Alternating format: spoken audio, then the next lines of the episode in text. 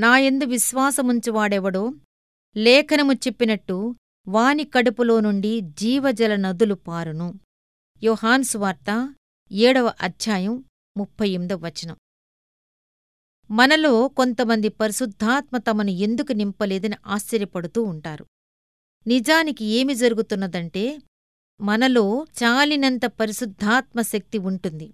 కాని దాన్ని మనం ప్రవహింపనీయం. నీకున్న ఆశీర్వాదాలను ఇతరులకు పంచిపెట్టు. సేవను ఇంకా విస్తారంగా చేసే పథకాలు సిద్ధపరచుకో. అప్పుడు పరిశుద్ధాత్మ దేవుడు నీతో ఉంటాడు. ఆ పనులకు కావలసిన దీవెనలను నీకు ఇస్తాడు. అప్పుడు నువ్వు ఇతరులకు ఇవ్వగలవు అని ఆయనకు నమ్మకం కుదిరితే ఆయన నీకు సమృద్ధిగా అనుగ్రహిస్తాడు. ప్రకృతిలో ఈ ఆత్మీయ సత్యాన్ని పోలిన ఒక దృశ్యం ఉంది.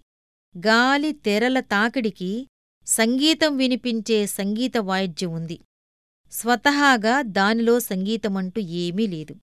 అయితే దీని తీగల మీదుగా గాలి వీచినప్పుడు తీయ్యని సంగీత ధ్వనులు వినిపిస్తాయి. దేవదూతల గాయక బృందం ఆ తీగలపై నిలిచి పాడుతున్నారా అనిపించేంత మధురంగా ఆ సంగీతం ఉంటుంది. మన హృదయాలను కూడా ఈ విధంగానే పరిశుద్ధాత్మ స్పర్శ కోసం సిద్ధంగా ఉంచుకోవాలి. తన ఇష్టమైనప్పుడు ఆయన దాన్ని మ్రోగిస్తాడు. ఆయన సమక్షంలో ఓపికతో సిద్ధబాటుతో కనిపెట్టుకుని ఉండాలి.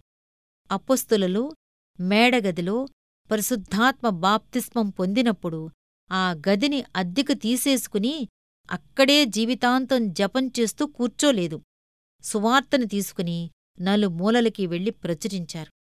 నా రొట్టెముక్కను నేనొక్కడినే తింటే దిక్కులేని లోకం ఆకలితో సొక్కిపోతూ ఉన్న లోకపు రీతి చక్కబడేదెలా? మనకు రొట్టెముక్కనిచ్చిన ప్రభు అన్నాడు ఉచితంగా దొరికింది ఉచితంగా పెట్టు. కొయ్యపై అందరికోసం రక్తం కార్చాడు. నీ రొట్టెని ఇష్టంగా అందరికీ పంచిపెట్టు.